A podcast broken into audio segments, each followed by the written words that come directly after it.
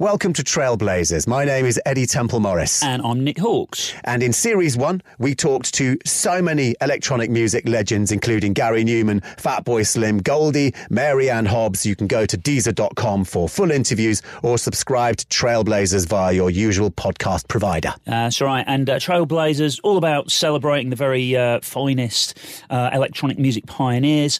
And this was an interesting one, actually, because I thought this was a little bit of a sort of left field choice for us to do uh, Mal from Cabaret Voltaire. And uh, it, one of the interesting things about the way that it works between you and, and I, Eddie, is there'll be somewhere I'm like, hey, hey, we've got to do whoever. And, and this was one where you were like, wow, we can get Mal from Cabaret Voltaire. Nick, we've got to do it. And I was a little bit like, hmm.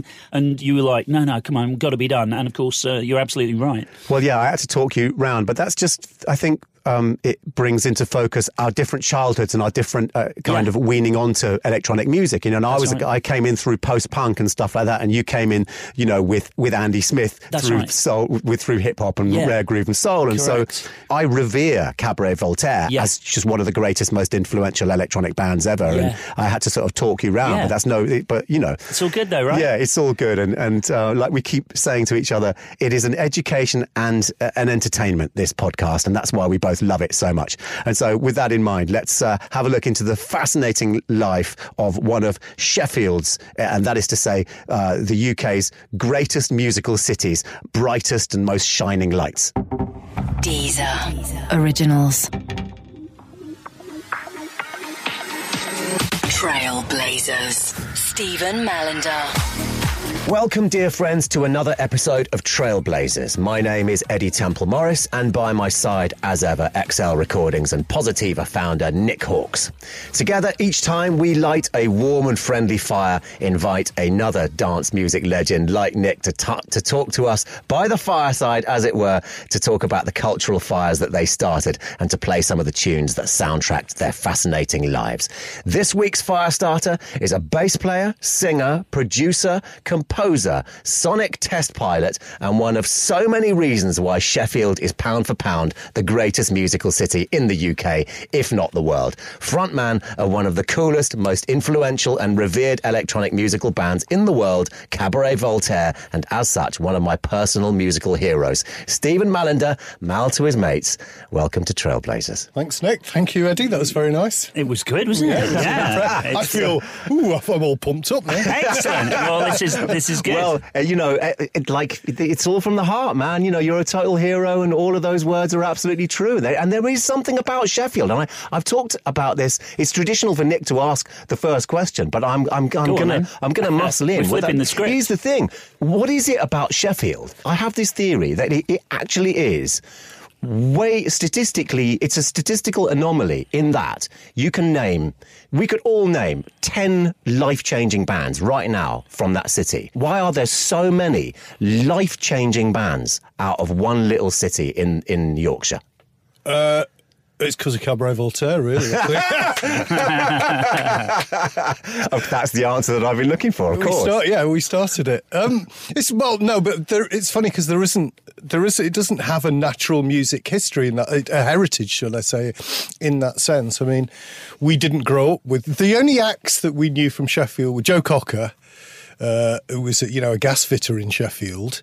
Uh, and somebody called Dave Berry, who was kind of around in the 60s. And they were the only, it was really funny when we grew up, they were the only artists that exi- had ever existed in the city. Joe had obviously left and been massive, you know, uh, in the States as a soul singer, and Dave Berry was still kind of like a local thing. So Tony Christie aside, there was no one else really. So it was really funny. We didn't have any, there was no sort of template or anything we had to adhere to, or we, we, weren't, we didn't have to follow anyone. So yeah. we strangely didn't have musical heroes. So it was like a, you know, tabula rasa, as they say. It was a clean, clean slate in which Sheffield started to work from. But I don't really know why. I talked about this with Jon McClure, and he, he said it's, he, he thought it was because of the size, because everybody, um, he said everybody knows each other and everyone's got each other's back and they all help each other out. There might and, be and there might be something in sort of optimum sort of size thing that like you get up to a certain population, you're not big enough for certain things to happen, and then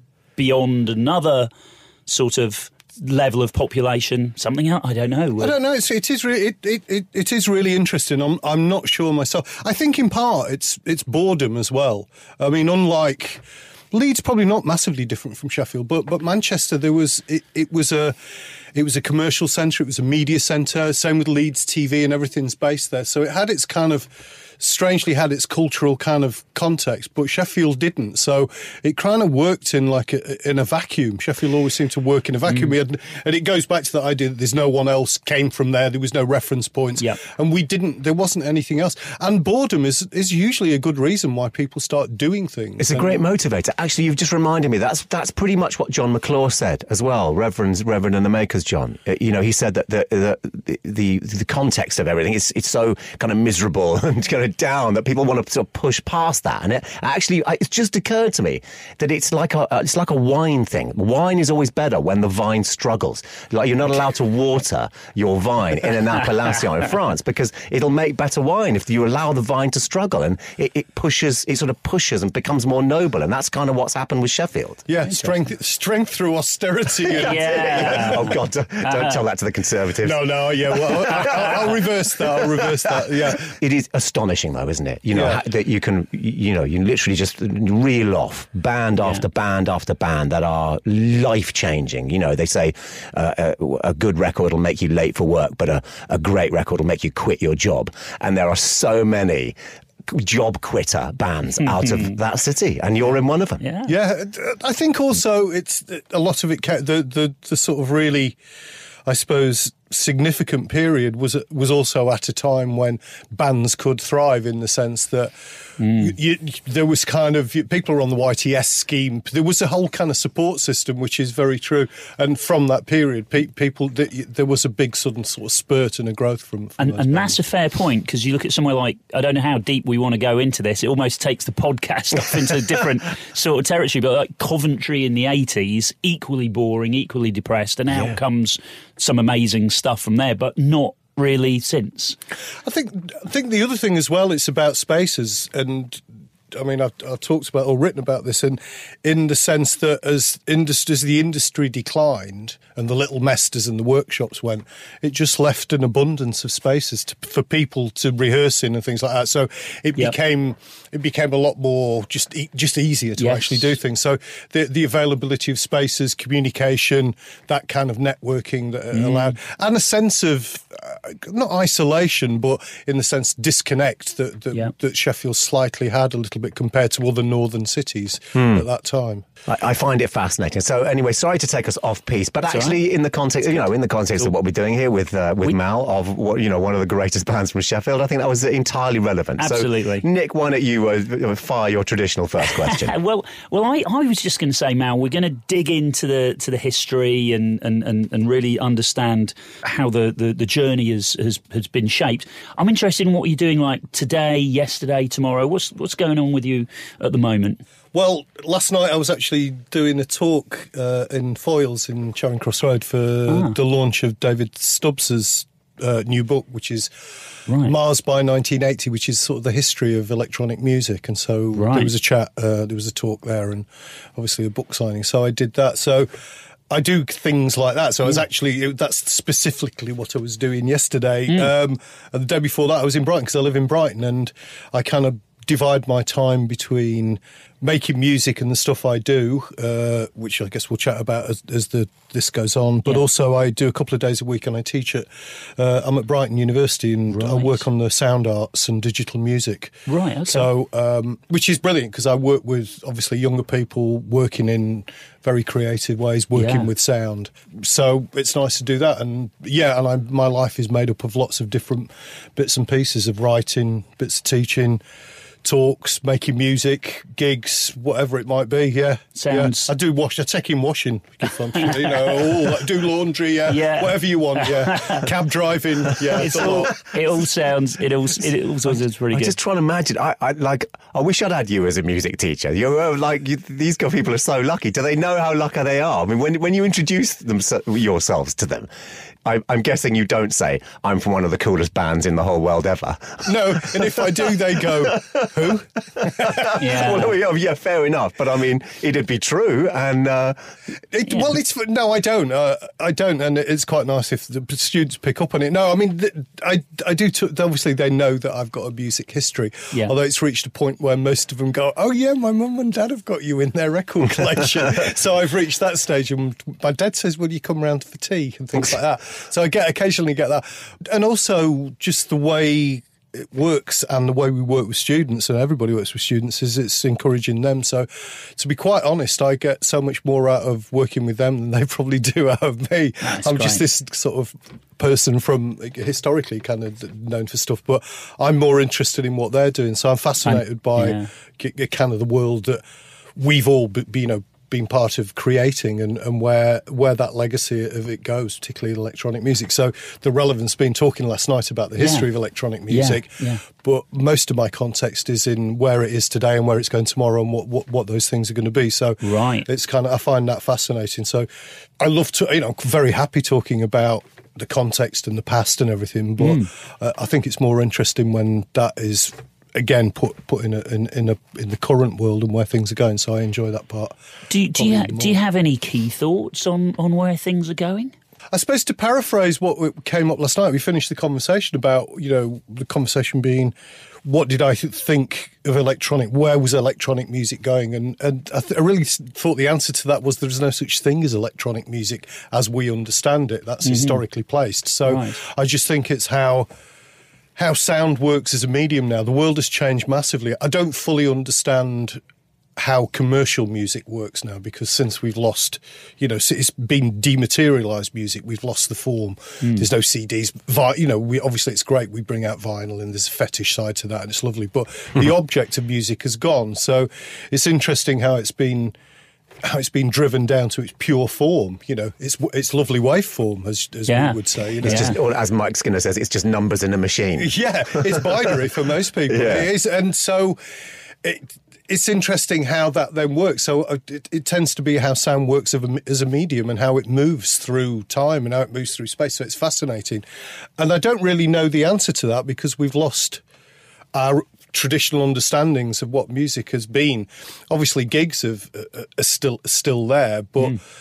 Music somehow still needs to have form, and so it's interesting how it works on you know with you know on the internet and how streaming works. And I'm just fascinated by how we access music, how we share music, and how we how it moves around. And I don't really know the answer.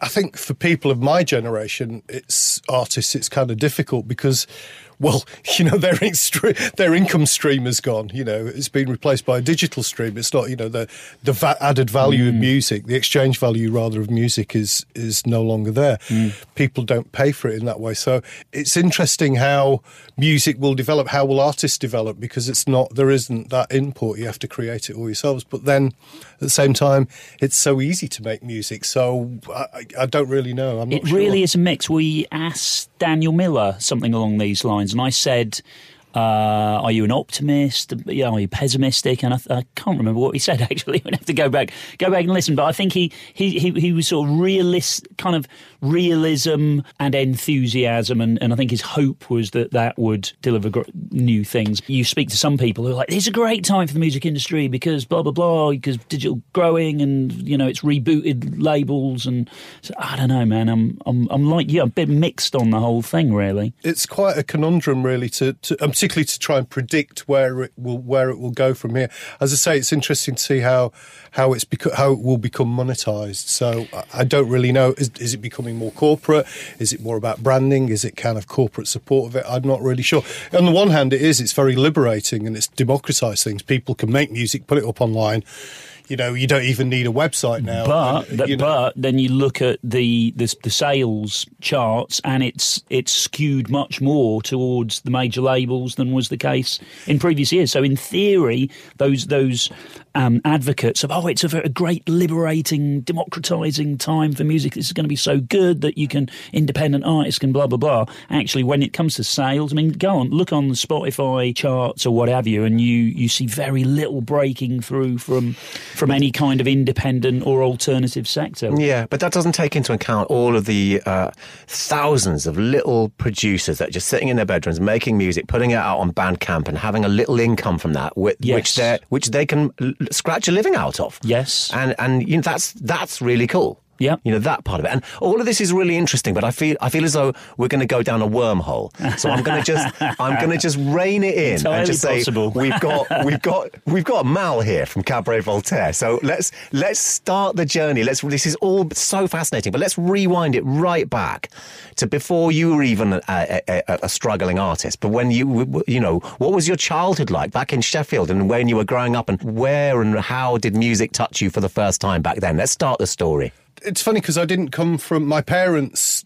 Well, my mum, my dad died, but we I didn't come particularly from a musical kind of family. My dad did play violin, but I, I was never around to see him. I, you know, he gone for never had a chance to see him do that. So, but I think it was interesting, really, because I suppose I come from that period where I didn't have money to buy records. So, you, my connection with music was it was kind of vicarious. I, I I got it through the radio. So going back to that, it wasn't a product for me. I didn't buy it. I didn't. Don't think I bought my first record till I was about fifteen or something like that.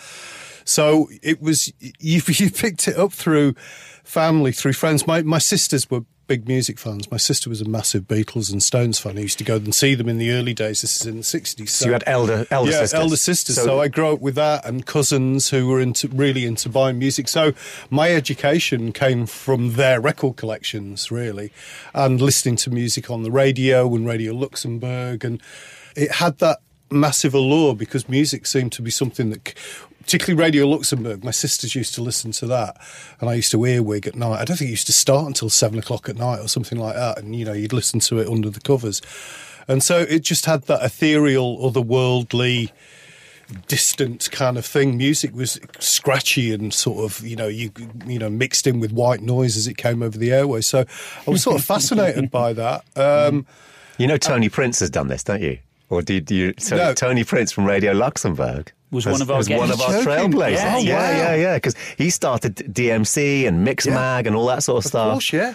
And Yeah. yeah, absolute legend. So yeah, well, that's a nice that. connection. the mixture of white noise and proper music is funny, isn't it? and also pirate radio stations. I remember Yeah. being a kid and going on holiday, and it was great because you know you'd list, be able to listen to the pirate radio stations as well, Caroline and things like that. Yes. So Yeah, yeah, I yeah. that's when I was really really young, and that's I suppose that's what fascinated me with music and, and particularly in music in a popular kind of context because I come from a that kind of world of radio and TV and I mean it's funny talking about electronic music and the whole history of it. I mean, I didn't, you know, I wasn't, I wasn't weaned on Stockhausen or, you know, things like that. It's, it was, it, that's that came later. So my fascination with sound and with music came from, you know, watching Doctor Who when I was Yeah. sort of six, seven years old and things like that, and all those weird bits of soundtracks that you would hear. Those were the things that attracted me to it, and music that I heard on the radio. You know, Yeah, that doesn't surprise me that the BBC Radiophonic Workshop were uh, made your ears prick up when you were a little lad in Sheffield. yeah, it was it was massive to, to us, you know. So the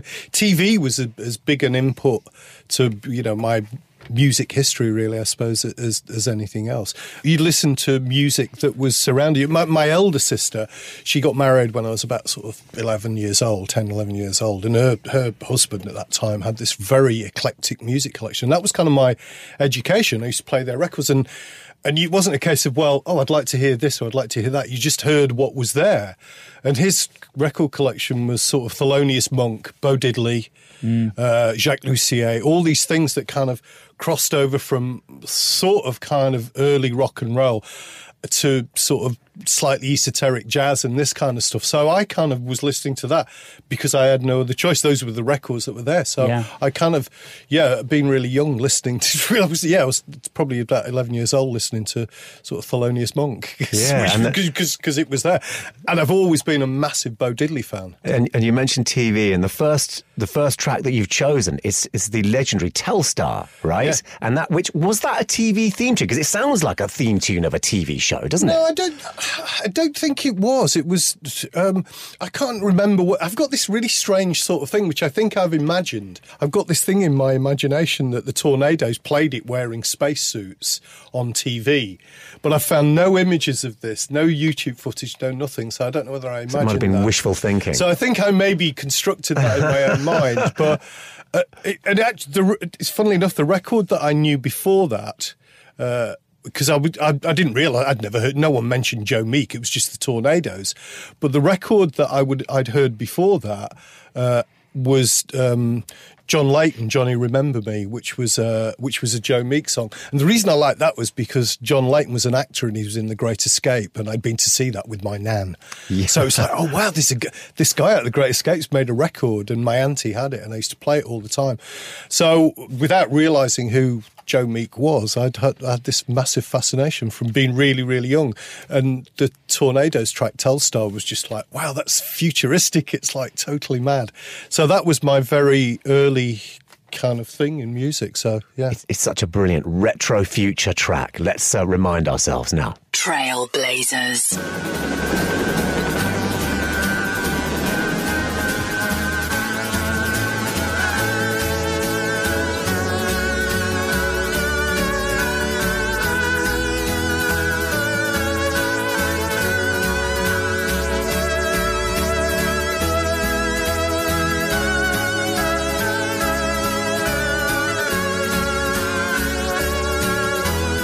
Retrofuturism, as chosen by Mal from Cabaret Voltaire and Wrangler uh, and and the rest, which we'll we'll talk about in due course. But uh, what a great memory!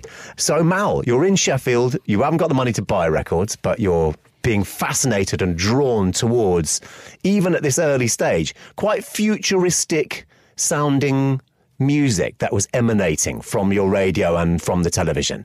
Th- That's not surprising in any way to me. I must have always been drawn to those kind of lush productions in the because I was without realizing it, you know, I was a big Phil Spector fan. We talk about these people now because they're part of music legend, but at the time it was just tracks and no one went Phil Spector or Joe Meek. We just heard the music. So I was a big f- uh, fan early on of the first record I ever bought was uh, the Chiffon Sweet Talking Guy. So that was the first seven inch I actually bought. So I liked that kind of. I think I must have always been drawn to that kind of production. Also, quite quickly, I became. I was really into soul music. That was that was my thing. Both myself and Richard. You know, from the cabs, we were we used to go to a, a club called the Ark, which was kind of like a youth club, and we'd have only been about 13, 14 years old, uh, and we used to go to this club. It was on Friday nights, and we because we were I'm loath to say this. We were skinheads because it wasn't skinheads as you understand. We were kind of at the end of the mod period. We were suede heads, Yeah. kind of suede heads. So Yeah. it was the fashion. We were re- it's what we were really into. It was the clothes. As as Harrington anything. jackets and Doc Harrington- Martens and well, t- no, actually, strangely enough, no. I, Hawkins astronauts were far cooler than, than Hawkins astronauts. Hawkins astronauts were the really cool shoes, or or we used to wear Royals or bar, bar, Barter loafers were also really good. Two tone mohair suits, Crombies, that kind of stuff. Brutus and Ben Sherman button downs. We were really into the fashion, we're really into the music. So. I, I'm kind of conditioning it a little bit because otherwise people go, oh, you were skinhead, so you wore boots and braces and used to beat people up. But we weren't. We were very much into the music side of it. And we were, there's actually, I'm still friends. Richard, myself, and two of the guys who I'm still very good friends with, one of whom's a really famous musician. We all used to go to this club called the Ark and dance to sort of ska to, to sort of very early stuff. But yeah, I was a massive fan of, you know, Motown. The first band I ever saw was Booker T and the MGs. And Wow. I remember going up, shaking hands with Martha Reeves and the Vandellas when I was 15 years old when she was on stage. Nearly got thrown out, but uh, it didn't. It was quite good. They went, "Oh, just will you sit down, please? Get away." But Martha was great. She shook hands with me, and so it was really cool. So my music after that was really into. I was massively into soul music. So, so this all sounds very vibrant. And, and are you making music at the age of 13, 14, 15, 16? No, we didn't. Uh, Rich and I knew each other. We were mates from from this club and from going to the matches. And we used to. We were a bit hoodlum. We used to hang around town. We spend most of our lives in the Crystal Rooms, which was a which was a sort of pinball rooms. Rich and I. So this is when we were about fourteen. But then we were at different schools, so we kind of sort of separated a little bit, uh, and then became mates again when we were about 17, 18, and that's when we started making music. So there was a Right. kind of there was a sort of a gap, a hiatus of a couple of years, and then when we got back together.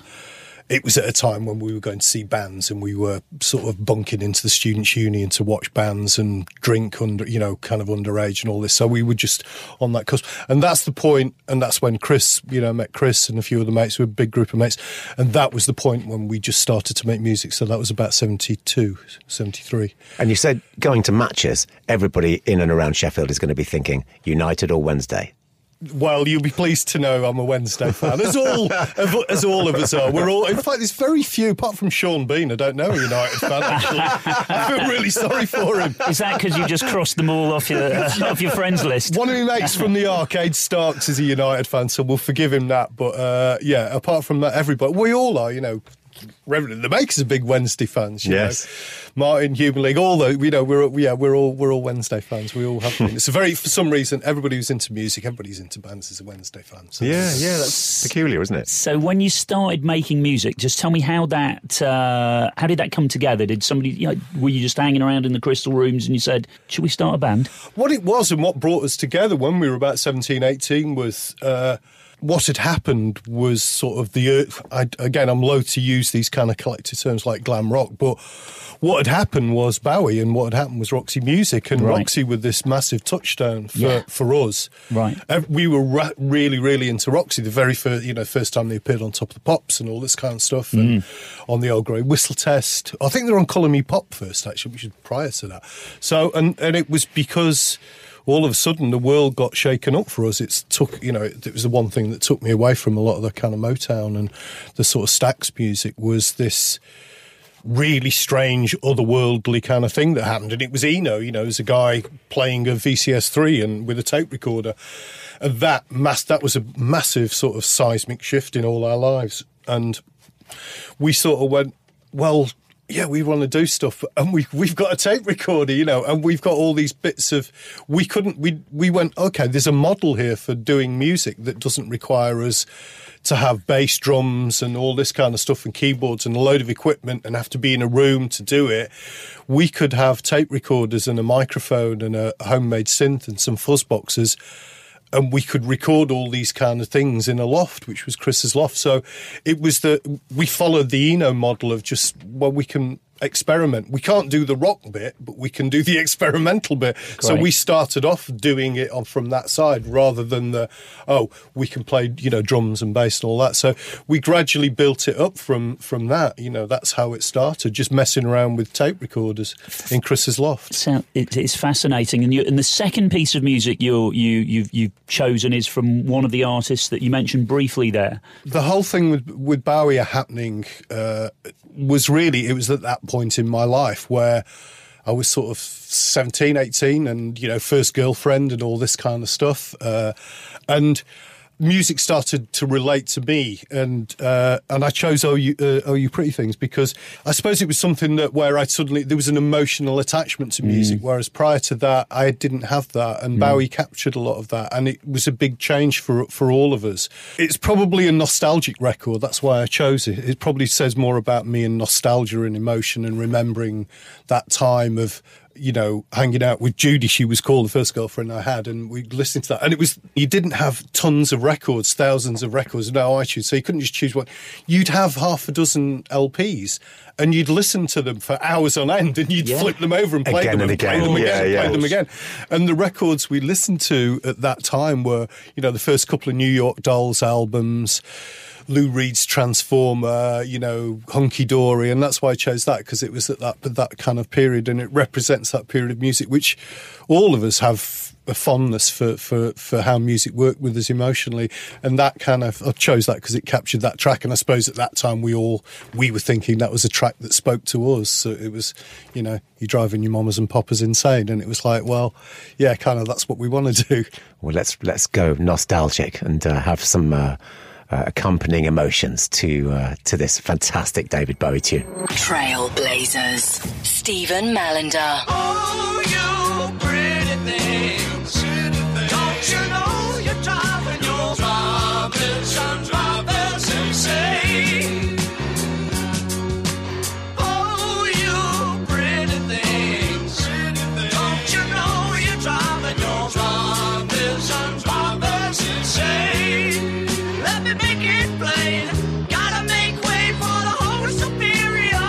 Pretty Things from Hunky Dory, as chosen by Stephen Mal Mallinder from Cabaret Voltaire, our trailblazer for today.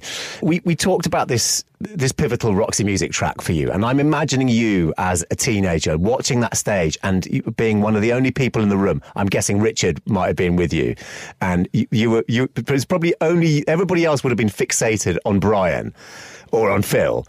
And, but you were looking at the the string, stringy, weird-looking guy with the, uh, the the synthesizer in which he's plugging in things into a patch bay and and producing these otherworldly sounds. And interestingly, you've chosen a uh, as your uh, your pivotal Roxy Music record, a record that doesn't have Bryan Ferry on it. No. there's no Brian.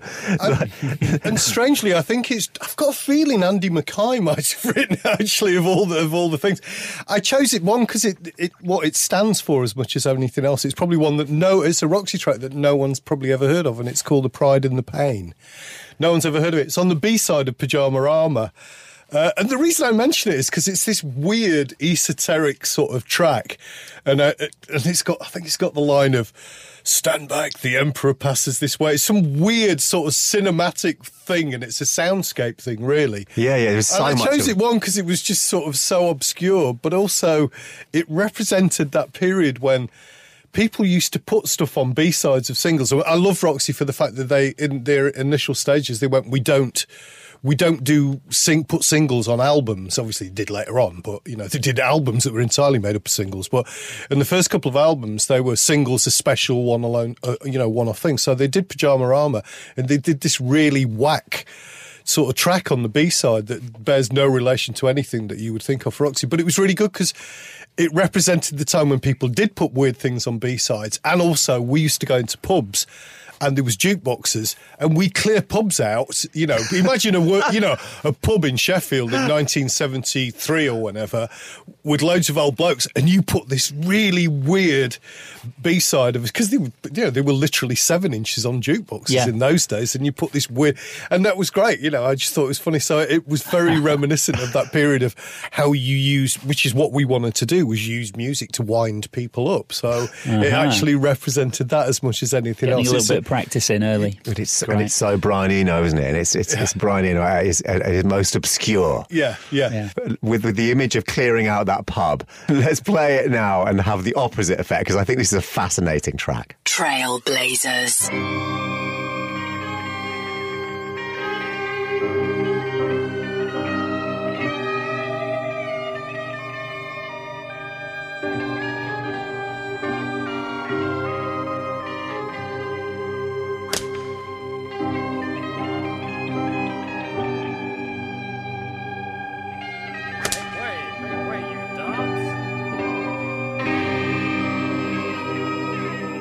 Want to hear more of the music? Don't forget, you can listen to the tracks in full by heading over to Deezer.com. Where you'll also find special Trailblazers playlists. Deezer. Originals. Trailblazers. So, from willful Brian Eno based obscurity, uh, we'll, we'll go to w- what that inspired in you and Cabaret Voltaire. Because you softened over the years. You know, when you started, you were very challenging. You, you were an obscure, very alternative band, weren't you, when you first started? Yeah, I, and I think probably over the years it's a it's a twofold thing. We we went closer to the middle, and the middle went closer to us. Really, I suppose so. And it's a natural evolution for people. But in that time, we were purposely experimental, and we were purposely sort of challenging. And and because probably we came as much, if not more, from art than we did from music. So therefore, the idea of Dada and the idea of sort of confronting people and art as as uh, as a confrontational, challenging sort of thing. So that's where we came from, and that's what we were doing in that early period. I think, obviously, as we progressed, you sort of try and put that into some kind of form. And so I think we always made music that was in some way challenging and contained things that somehow were dissonant, uncomfortable, unusual in, in within the piece of music that we did. But we found a space for it, uh, you know, it, it, in a, in a more accessible way as time went on. We progressed, but in the early days, yeah, it was sort of it was about annoyance. Really, it was about tape loops. It was about question, get, getting people to question what they were listening to, what the whole idea of what you know. It was it was us just being pranksters. Really, part of it was fun, but part of it was a serious thing of this is what we want to do. We want to challenge people. You were always asking questions of, of your audience, you almost before you even had one. Well, I think there's, there's also part of it where you go, well, we can't play, so we might as well annoy. You need to, you know, you need. We all want attention. We did music because we, you want attention. No, what, why do you do music if you don't want to create a reaction? You don't want people to respond, and we weren't going to please people, so we could at least annoy people. So it was a way of, you know, getting a reaction from what we did, and so it was that was those were the tools that we had, and so we and also there, there was a point. I mean, I mentioned before, you know, we weren't weaned on Stockhausen, but by this time we'd started to understand this much bigger world of music and of sound and of music concrete and composition and all those things, and and so therefore we were starting to build this sort of more esoteric, artful kind of world into what we did, but we were trying to increasingly bring it into a world that's still related to popular culture. And we did want to bring records out, and we did, we did want to be, we did want to sort of be successful. Uh, it wasn't about money, but it was about actually having an effect. It's mad because when I think about it now, we used to send reel to reels off. This is like you, you know, around you know, in the very early days, we'd send them off to record companies. We'd have those wonderful rejection letters. I think Chris has probably still got them from you know Warner Brothers and EMI. uh, you know, going thank you so much for sending this. Unfortunately, at this moment in time, we're not looking for something like this, and I'm thinking, good God, you'd never be looking for something like this. What were we thinking? You know, but we'd send them off. We'd send these reel to reels with stupid packages off to record companies just for the hell of it. Part of it was serious in the sense that we were like, we really would like somebody to bring it out, even though we knew we, it was completely mad to think Yeah. that they would. So, so I was going to ask about this. So that's great. So, how did you uh, get your first uh, record release? What what happened? That was actually a lot of that is that actually we should give you know acknowledgement to John Savage. That was the he was the person who actually helped us do that really, and somebody who I saw last night was a guy called Richard Boon who started New Hormones, which was uh, one, the, released the first ever punk record, which is the Buzzcocks Spiral Yeah, yeah, yeah. Scratch. Richard was uh, we basically we'd reached a point where we were we were we'd ma- we were making music or making sounds that were had a coherence to them so you could play them. And so you know this is a few years later and it was actually starting to become some form to what we did. Uh, and it was really the the the prototype of the the first ex, you know the first release extended play. So there was kind of four or five tracks. And John Savage we used to just he wrote for sounds and used to send you know we'd send stuff in we'd send stuff in to John because the the the actual journalist used to have a section in sounds in the paper that said you know what each journalist was listening to. And we sent a cassette to John and it came up like the next week John Savage is listening to and it was Cabaret Voltaire whatever it was demos or something like that. And John in his wisdom decided he came up to meet us and interviewed us and then really sort of got in uh, Geoff Travis's ear at Rough Trade and said um, you know, you should bring this out. And Richard Boon was the same, and Richard had just brought out the first Buzzcocks record. So that all kind of combined. But John was the one who really pushed it, did the first feature on us, and pushed Geoff Travis to to sort of release it. So we became the first ever official release really on Rough Trade. They'd licensed a couple of tracks before that, um, Augustus Pablo and Metal Urbain. So Extended Play became the first release. Wow, so you were the, I didn't know that. You were the first rough trade signed band. Yeah. Yeah, So I think I think the Taliban had brought their record out in France, and then I think it was licensed to Rough Trade. I think that's it. But we were certainly the first UK. If not, yeah, so, yeah. Have you ever sort of smiled and thought to yourself, I'm label mates with the strokes? yeah, yeah, yeah. I never thought of that. Yeah, yeah. and when you said the, the, the earliest, pe- uh, your early adopters, I thought you were going to say Stevo for some reason, from Some Bizzare. Did he never have anything to do with, uh, with, with what you were doing? Well, he did later on when we. Um, Actually, after we'd done all the, because we then started to do stuff for Rough Trade and for Factory, we were, we did stuff. We were released on Factory Records as well. We did that with Stevo. Stevo's role came uh, in the eighties when he he was re- he was a really big fan of, of what we were doing, and what we were doing is we were trying to set up a video label, and we wanted some money. And Stevo said, "If I lend you, I'll lend you five grand if I can do a record with you." So we took his money and then we did the record, which was uh, which was the Crackdown. So Yes. that's where Stevo came in. So we was it went it came out through Virgin, but as a management pr- production thing, it, it was it was on Some Bizzare, which was sort of us and Soft Cell and Yes. the the uh, and so we were part of that stable of bands um, on on Some Bizzare. And and with the with the factory link, tell us about that. We were on a factory sample. Us, Joy Division, uh, Durutti Column. That was the very first, so the very first- first, yeah. factory. Yeah, we were on Okay, um, so we were on that. Um, well, and at that time, we'd we'd we'd actually done. I, th- I don't think we'd done Nag Nag Nag. No, we hadn't done Nag Nag Nag. I don't think, but we'd done the first EP for fa- for uh, for Rough Trade. We'd Yeah. done the factory sample for Factory, and then it was a case of who you know who we could get to bring out the first album, and. Tony had put his money into doing the Joy Division album Unknown Pleasures, and so Geoff we went with Rough Trade. So it was if it had been twelve months later and you know Factory had had money, we would maybe have done the album for Factory. But that moment in time, we were ready to release an album, and Rough Trade were in a better position to do it. So it was quite amicable. It was really nice, and we went, went back and we obviously did more stuff with Factory. We had a really good relationship with Tony, and you know obviously with with Joy Division and all the bands on there. Why don't we play the uh, the early cabs track that that you've chosen from when you were at your your more challenging? I chose Seconds Too Late. I, just, I still love this. I don't know why. It's just what. And Geoff Travis produced it. At, well, sort of produced it. Uh, he was at the mixing desk when we did it. So And Geoff where were you? Did you come to London to do No, this? we did that one in. We'd done Nag Nag Nag in a studio in London, but uh, we did Seconds Too Late probably not long after that. I think uh, just probably just after Voice of America, and we did it up in Sheffield. And um, yeah, Geoff worked on that. So yeah, that was. And I don't know. It's just what something about that Seconds Too Late worked really well. It's got lovely drum machine sound, vocoder sound. All came together. It's, you know, Chris was still with us then, so it was a nice. It, was, it had all those kind of connections. It's probably pure cabaret Voltaire. Trailblazers. Stephen Mallinder.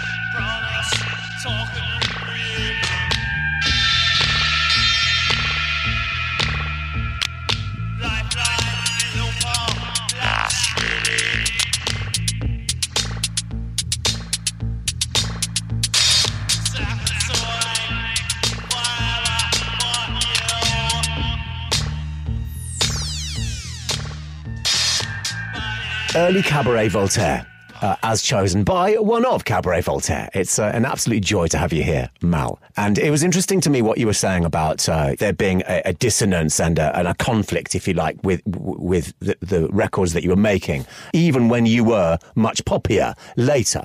You know, after the crackdown and, and Sensoria, and, and my mind comes to even Sensoria, which is probably your your poppiest tune. You know, from from that period, there, there was a great conflict that I love, and I still I quote. I was talking about this only yesterday to somebody as an example of early sample culture and about this fantastic uh, what would you call it an oxymoron or uh, you have this brilliant conflict because you've got two samples. One is like a zulu a zulu choir or a zulu singer and the other one is a ku klux klan guy. And and it's just so profoundly brilliant having those two, and that, and that's your dissonance there wasn't it Yeah, I mean, I, I, think we've always pl- played with those ideas of, of tension and conflict and just juxtaposing things. So yeah, there That's is a, a lovely irony in, in, in doing that. Yeah. Uh, I, I mean, I think it was just it was part of where we came from to use those tapes and use those sounds, same as we did with film, to incorporate kind of TV footage and scratch footage or whatever you may want to call it. But it, it it's also harks back to those original experimental days when we were using tape recorders, was to use found sound and to use things that were around us, like a Duchamp thing of using ready-made. So we incorporated things that were around us into the records that we made, and so there were always, uh, you know, those sample sounds were always. Even, actually, it was before sample samplers actually existed. So Yeah. they were literally tape recordings or cassette recordings that were put in there. So it was always an element of what we did, and it it's kind of relates to that music concrete and all those sorts of things. So we always tried to try and retain that. Yeah, uh, because I remember when when sample culture actually became a thing. I remember thinking Cabaret Voltaire were doing this like years ago. Mm. I mean, you know, so ahead of the curve. And like you say, it wasn't samplers didn't even you know Akai hadn't even put out a sampler. You were doing this with tape loops. Yeah, we were doing it with loops and just running, literally running tapes in. So tape recorders were always sort of a, a massive tool for us in how we did it. We've we've talked a lot about context of stuff and, and about the tracks and the, and the production, if you like. But um, let's not forget that you're a frontman as well, and a, and a singer, and, a, and a you know, and a melody writer, and you, and, and the, the can track that you've chosen kind of made me smile because it's got this, especially at the beginning, he he addresses the microphone in quite a whispery way, and that was always your style, wasn't it? You you were quite an understated singer, uh, and and it was more about the there was a vibe more than just you know shouting a, a, a big melody. I suppose you kind of work with the voice that you've got, and I always did like that. I- think there's something kind of suggestive and not creepy about it, but I think it was sort of there was an intimacy about it, and I think a lot of music sort of it, vocally always comes a bit too bombastic for me, and it's not really my style. So I always quite like quite like this sort of seductive nature to the voice. I probably don't do it as much as I used to, but I I am want to go back to doing that a little bit more actually on stuff I'm doing going to be doing. Yeah, it was actually months, thinking so. back. You know, it was sexy. Actually, now that you mention it, I never really thought about it like that. But it, it actually was. A, it was. A, it was a very sexy way of singing. That sort of whispery, understated, like um, you know, it's it, it was. It's like that. I don't know, like a like a like a night fly jock. You know, it's that. It, it's that. It's that thing, isn't it? Yeah. Yeah, well, that was kind of what I wanted to achieve, but it was also it's the tools you work with the tools you've got, and I I'm not you know I much as I admire wonderful singers and. Uh, I'm not one. I think I'm capable of doing different types of vocals, but at that, you know, at that period, it was nice to be able to do that sort of whispery voice because it was just, I guess, part of a signature for me, and it just didn't feel as annoying as bellowing in someone's face. yeah, the self awareness. As Clint Eastwood said, and I think it was Magnum Force or one of, one of those uh, 70s cop films, man's got to know his limitations. and I did. so, uh, shall we? Um, shall we play this uh, this wonderful can track that you've uh, chosen? Tell us and tell us uh, why it means so much to you. Can was such a, an influence. I mean, as years have gone by, you know, I think their influence has been recognised from, you know, Lydon and loads of people love Can and there's been great books written about them. But I think it was also because I managed to see Can play a few times, two, three times. So I actually, you know, managing to see a band like that, they were such a sort of mysterious band in some ways. And I've just been a massive, was always a massive fan. I was always, I, I really, in truth, I always wanted to be Jaki Liebezeit because I just thought he was, the, the drummer was just the most amazing drummer who ever lived, you know, it's like stunning. So uh, I think it was just a personal connection to that. I think also they, not everything, some of the stuff they did meandered and went all over, and I love that as well. But this was just captured. Moonshake captures that, and it's demo, and it's just a lovely kind of voice. And yeah, I do. Uh, they represented that period. I think most people sort of try and associate us and electronic music and everything with Kraftwerk, but it's a little bit easier to, to do that. You know, we all love Kraftwerk, but there's something about that whole kind of German sort of space funk that that that Can did that I just thought was wonderful. So Yeah, it's a bit so- more human. yeah, and all of them were wonderful. You know, obviously, sadly passed on, but with you know with Holger and and Jaki and what have you. So obviously, Irmin Schmidt's still around, which is wonderful. But yeah, they they were they were a big influence. I thought they were good, and they had a kind of funk to them, which was so natural, and I did did appreciate that. So it related back to that earlier period when I was into the Temptations or whoever it may be, or James Brown, Curtis Mayfield. They just had a little bit of that in there as well. Trailblazers.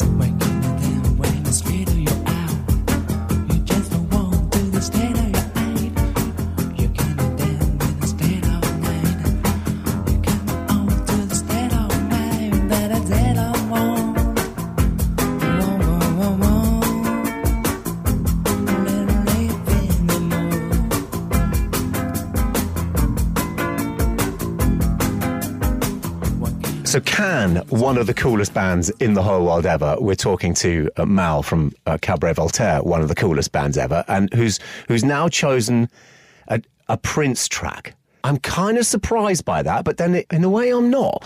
He's such a supreme producer, and also you said that you were a soul boy when when you you were growing up. So there's a there's a, a, a connection there, and also he was kind of a real alternative pop star, wasn't he? He- There was, I'd say so. you know, Well, I mean, for for a number of reasons, I chose it. I mean, one that I've seen Prince play again. So you know, somebody I've seen play a lot of times.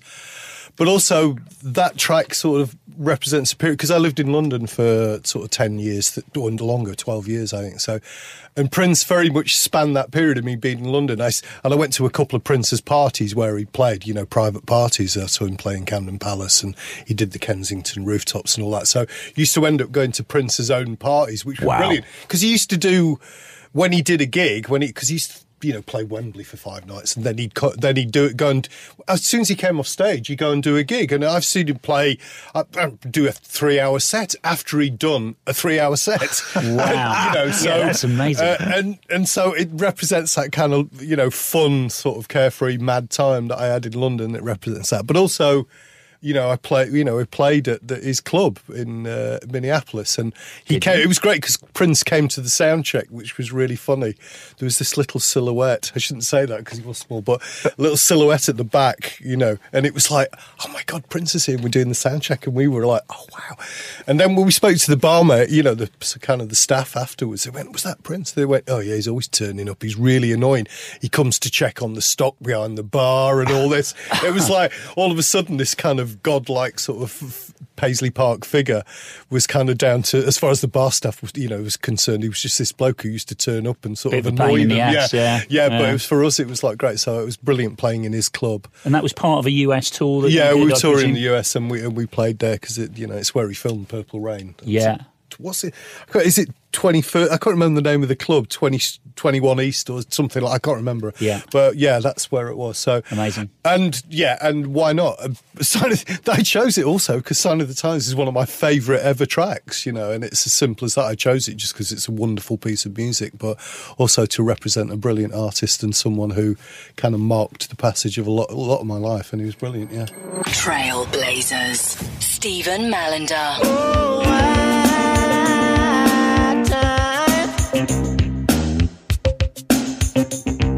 Time. Baby, make a speech, Star Wars fly, neighbors just shine at home. But if a night falls and a bomb falls, will everybody see the dawn? Time. A delight and a surprise that uh, Mal from Cabaret Voltaire has chosen a Prince track. And uh, always a pleasure to hear uh, his royal purpleness uh, in any way, shape, or form. And so the next track that you've chosen is, uh, in a sense, something more predictable in my mind. Uh, The the brilliant Japanese uh, composer and producer who many people my age and of my uh, musical heritage will remember as a Japan collaborator, uh, David Sylvian and Mick Karn, etc., collaborator of uh, Ryuichi Sakamoto. So yeah, tell us uh, tell us what what sort of period of your life this this record represents and where you were at and why you chose this in a sense. For, well, I probably with- as, as with all the tracks, I chose them because I think they're just wonderful pieces of music. Um, and I think Ricci's just, uh, even to this day, I mean, he's just been doing the stuff with Alva Noto, which is amazing. So, just a testament to an amazing artist who's still producing wonderful music. What it represented also was, I can't believe that he made this track in 1980 because you listen to it and you go, this is what people were making. It's what, what it's like almost like what Warp did.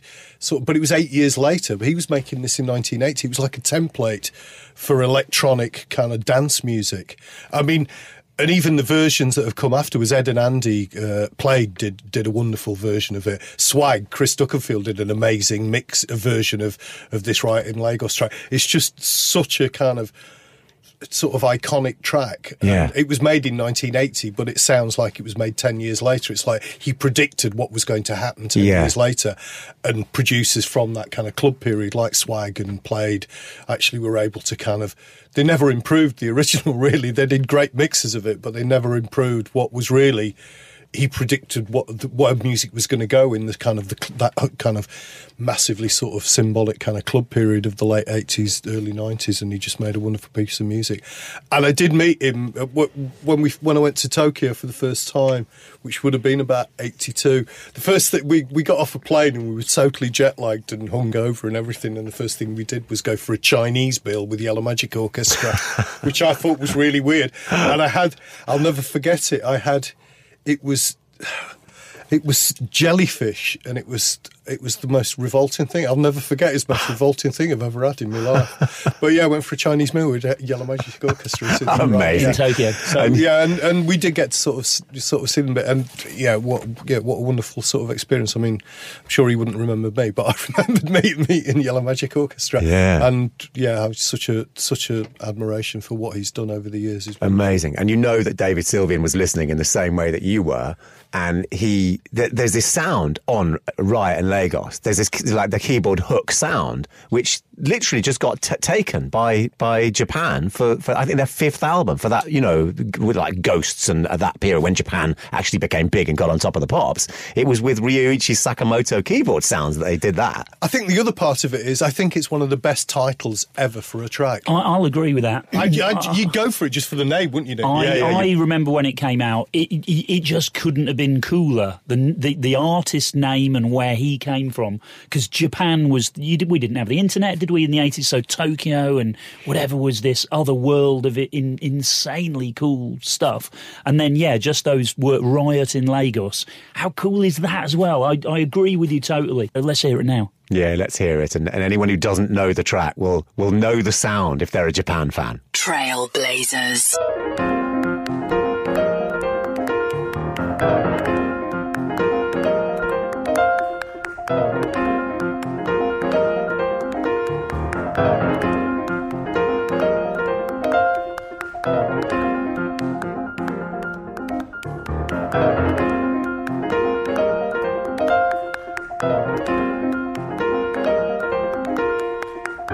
Let's bring the circle forward to what you're doing now, which is Wrangler. And I, I've seen pictures of your the studio that you work in, and, I- and it's almost pornographic the amount of uh, uh, analog synths that you've got in there. Like I, I think it's the biggest wall of analog synths I've ever seen.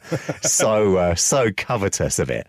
And uh, so tell us uh, about Wrangler, and, and and for those who are not in the know, let's update them with a with a Wrangler tune or a Wrangler remix. Wrangler existed before I kind of came along. Wrangler was uh, Benge from John Foxx and Math, and uh, obviously yes. his studio. So I worked with Benge and, and Phil Winter from Tunng. So they, I think, done one seven inch beforehand. They were making electronic music, and then I, I kind of Phil and I are old friends, and he just said.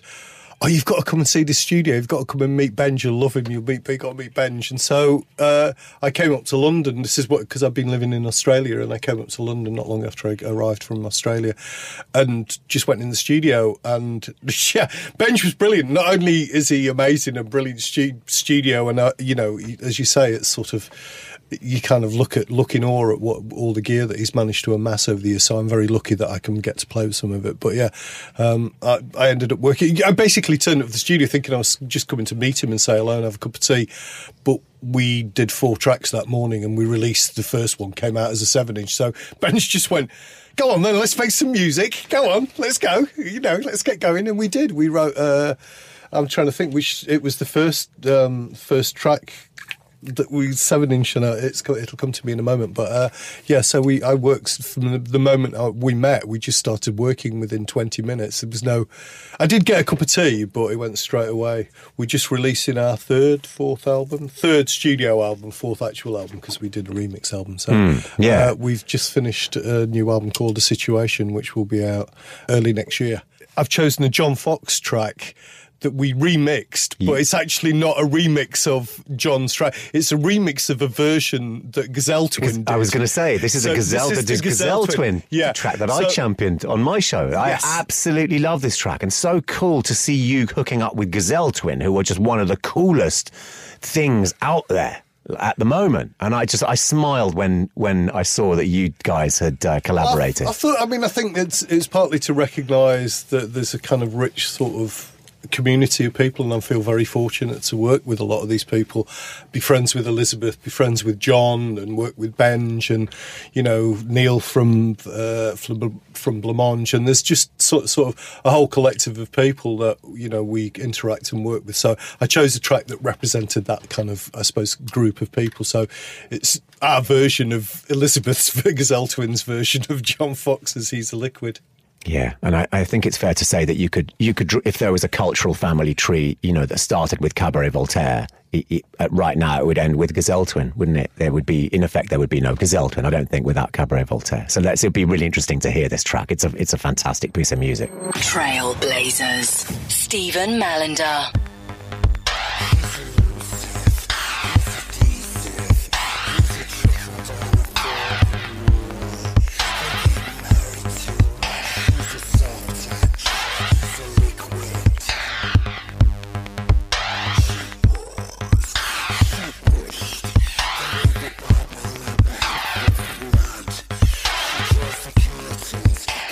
We are in the now, and we're at the end of uh, this podcast. It's flown by so fast, but we've got to get out of this studio. So let's ask you the, the final question that we asked to everyone, which is when the aliens land, if the aliens were to land on, on this planet, and they and they are basically doing a survey to see to, this intergalactic galactic superhighway that needs to happen, and they're they're going to have to blow up one one or two planets, and that they're just deciding which way to go. And so, if you had to play the aliens a piece of music to save this planet, what would that piece of music be? It was quite easy, really, because obviously, you know, you we're talking in terms of, you know, the mothership comes from another planet to tell us what's going on. So there's only one thing you can fight a mothership with, and that's another mothership. so you get George Clinton, and you get Bootsy, and you get Parliament, and you play Flashlight, and our mothership trumps their mothership because that's just one of the best tracks ever. Bootsy plays drums on it. I think Bernie Worrell plays three moogs for the bass line, so we got to we got to hit him with some funk, haven't we? Really? Bootsy put down his bass and played drums on there. yeah, Bootsy played drums on Flashlight. Yeah. Wow. Yeah, yeah, yeah, yeah, yeah. Wow. So you know we got we got we got to give them a bit back. So yeah, Bootsy and, and George have got to do it. I love the logic there. good logic. it, it is absolutely un. uh, You you can't fall Hit that him with the logic. funk. And yeah, totally. Can't and I, I think I think it would save the earth. And if it didn't save the earth, at least you would you would die. You'd be vaporized in the gorgeous knowledge that their mothership would now be uh, kitted out in velour uh, with velvet curtains and those those baubley things, th- th- those like valancers across their uh, across their windscreen. You know, like a 1970s pimp. um, Mal, uh, um, absolute joy to uh, to have you to have you do this. What is on the horizon for you and for Wrangler, for you personally and professionally? Well, the Wrangler album is done, so we're just about to master it. and I'm really excited about that because we really, we're really, really chuffed with the new album. So we can't wait to get that out. And I'm just doing my own album. As Ben said, it's 30 years since you did an album actually under your own name, so you're about time. So um, I'm just writing my own, uh, doing my own album. Wow, really? yeah, and so- and are you doing that completely on your own, or are you working with a with another producer or an I'm engineer? working, or- uh, Benge is engineering and uh, co-producing. I'm writing everything myself. I'm writing stuff at home, and then I'm going down and yeah, using the, the fabulous stuff, studio That- stuff that that Benge has got down there. So yeah, I'm working on that, and obviously the we'll be doing live gigs with Wrangler next year. So And so that this must feel peculiar to you, doing something on your own, because you're you're you're such a collaborator through your career. Yeah, I mean, I kind of still am collaborating because I, I, I didn't. I wanted to do it in a studio. I just didn't want to do it sort of at home laptop. So I'm writing it all like that, but taking it into a studio. So, uh, you know, the studio it's it's wonderful that Benge will you know let me work with him. But yeah, it's quite it's it's quite nice actually because I usually I- I'm able to write all the music.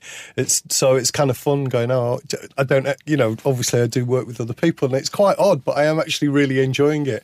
And I've now suddenly become a control freak. So yeah, but I do love collaboration. I do love the idea of bouncing sort of you know ideas off with other people and i think there's such a there's, it's just that's a natural way for me to work i think it brings brings out the best in me and hopefully i can bring that out things in other people Fantastic. Well, I've got to apologise to Nick because I feel as though because I'm talking to one of my heroes, I've hogged this one. Uh, it's been a- is- it's is- not a problem. Is, is there any? enjoyed Is, there? A, is there a question that your last question that you're burning to ask Mal while we've got the Uh, chance? Not that I'm burning to ask no, because I've had a fantastic overview and I'm I'm good. I, I think it's been fantastic. well thank you very much both of you for inviting me in it's lovely to chat it was lovely conversation Great, Fantastic. Thank Uh, you. yeah, absolutely brilliant. Thank you, Mal, and thank you, Nick. Trailblazers.